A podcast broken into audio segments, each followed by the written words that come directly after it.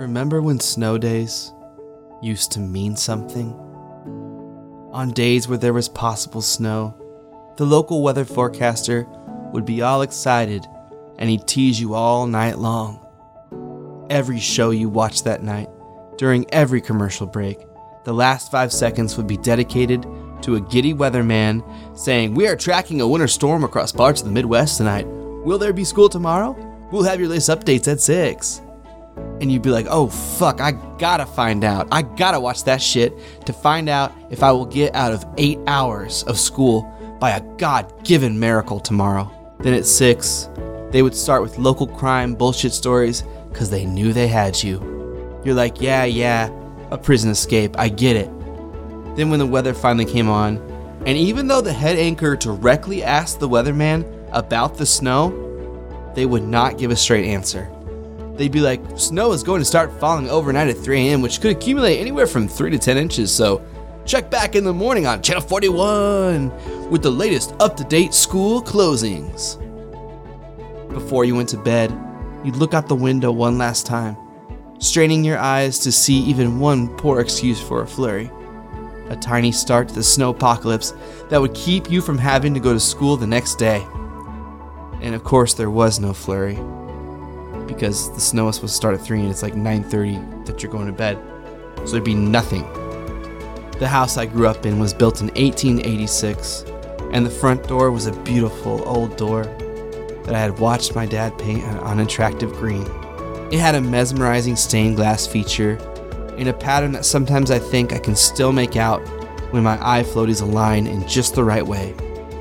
Of course, I can't be sure, because if you try to focus on your eye floaties, they zip across your area of focus into your peripheral vision. Then you try to look there and they zip across and it's fucking maddening. And it's 2022 and they can't figure out what the fuck to do about eye floaties. Am I crazy? I feel crazy. Surely I'm not the only one who tries to get my eye floaties to stay still so I can see them for a fucking second. Oh god, I see one now. It kind of looks like Florida, but I you know can't be sure because I can't get it to sit still. Whatever, try to forget about the eye floaties. Focus on sounds.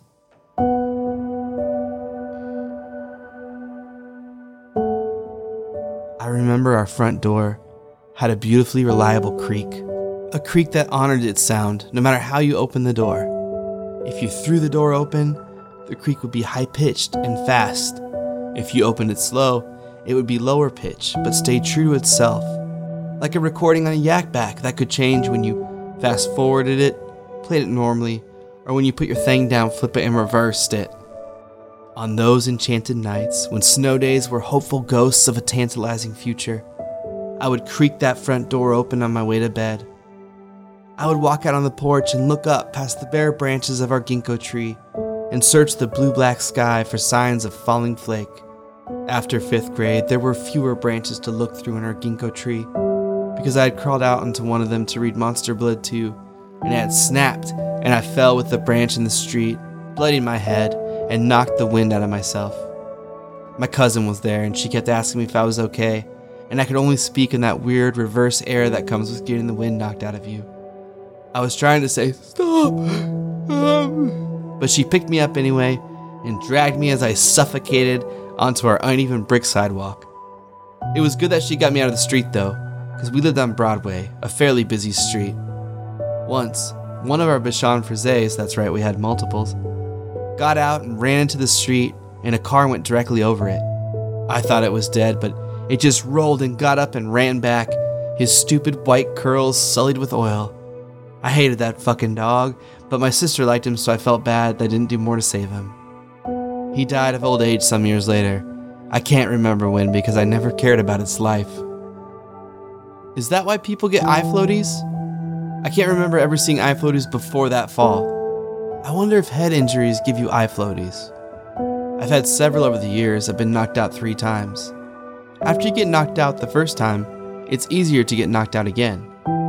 I don't know if this happens to anyone else, but the first time I got knocked out, I saw Minnie Mouse and Mickey Mouse holding hands and swirling into a yin yang as they turned into a bright light, and I woke up. I remember because during subsequent knockouts, I'd always see that same image just before I woke up. Does this happen to anybody else? Is it related to eye floaties?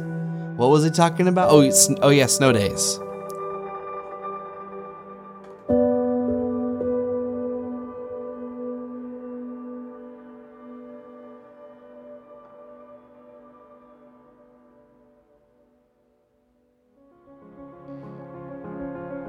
So you'd wake up the next morning and sprint to the window.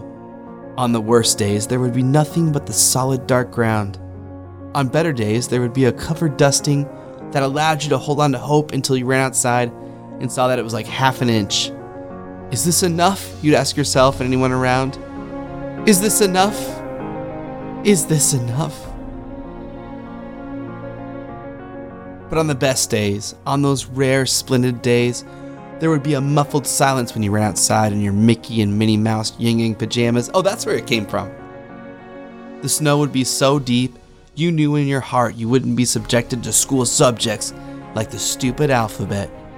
You'd run back inside to wake your sisters up, who would be pissed at you. Then you'd run down to the TV and look at the school listing scrolling across the bottom of the screen, and you'd be like, I wish I knew this stupid alphabet better so I could know when my school would come up next. But then you'd see it. You'd fucking see it.